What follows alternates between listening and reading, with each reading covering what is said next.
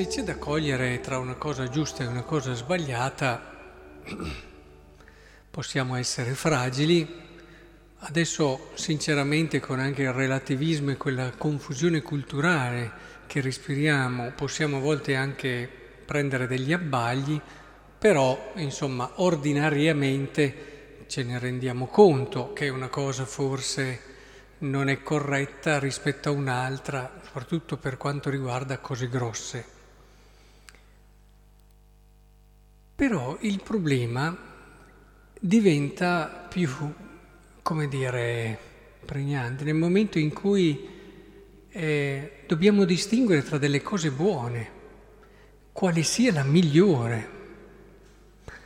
Questo è un più difficile, cioè riuscire a capire Voglio dire, qui si dice ho comprato cinque paia di buoi e vado a provarli, una cosa onesta, una cosa giusta, non è che ci siano dei comportamenti sbagliati.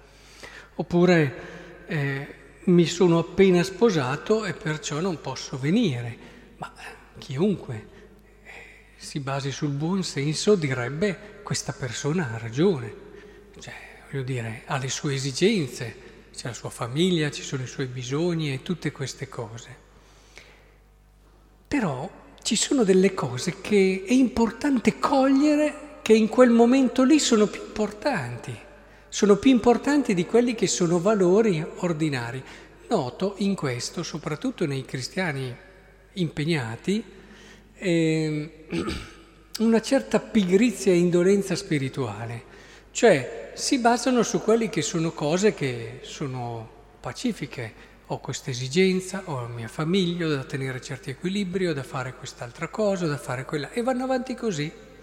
E magari non capiscono quando arrivano delle cose che vanno oltre a questa, non perché le neghino, ma che non cambierebbero alla fine più di tanto, credetemi, ma il saper discernere di volta in volta la cosa migliore, questa è la cosa più difficile. E per far questo occorre uno spirito che sa andare nel profondo, è abituato a meditare.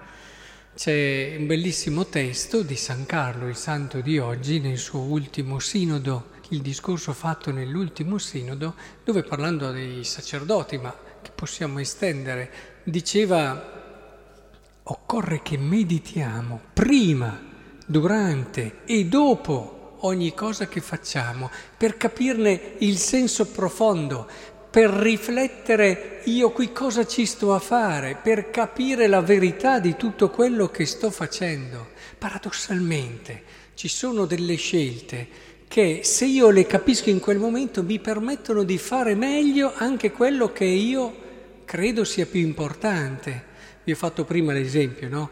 equilibri in famiglia, eccetera. C'è una scelta come quella di fare magari un'esperienza forte, un momento importante, che può davvero poi ricadere sulla famiglia in un modo molto più ricco, molto più vero, oppure una scelta coraggiosa che esca da certi schemi che in quel momento lì però ti fa bene e farà bene a tutto quello che nella tua vita tu dai come ormai pacifico, ormai bisogna fare così, tante volte ci fa poi anche comodo tenere certi equilibri perché abbiamo una vita più tranquilla, quando magari il Signore ci vuole spronare ad andare più in profondità, a magari metterci in gioco di più, a provocare un po' di più anche le persone che ci vivono vicino.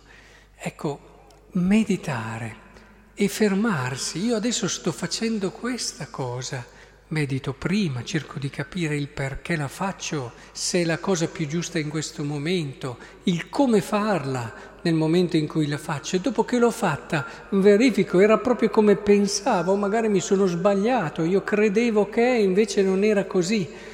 Capite? È molto importante dare corpo, dare e riempire tutte le nostre azioni e le nostre giornate con questo sguardo eh, di profondità. Per questo dobbiamo abituarci ad uno stile di meditazione. Eh, ogni mattina io vi consiglio di da- dedicare almeno 20 minuti ad una sana riflessione e meditazione complessiva, ma questo non perché finiti i 20 minuti siamo già a posto, ma perché questo crea lo spirito attraverso il quale vivere quello di cui parlavo prima, prima, durante e dopo ogni azione. Ecco, questo lavoro è decisivo. Credetemi, non conta tanto fare tante cose.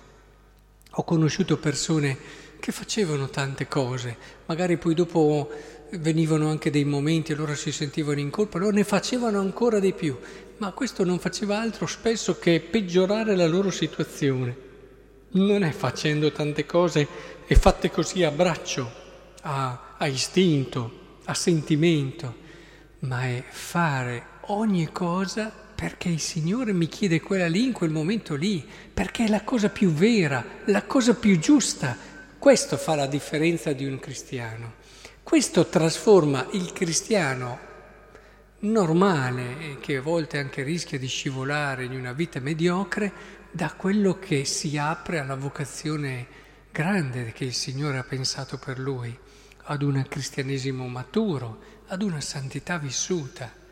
Perché alla fine l'unica cosa che conta, eh, San Giovanni della Croce ce lo diceva, alla fine della vita è l'amore. Quindi, cioè capire e comprendere le cose che abbiano questa priorità.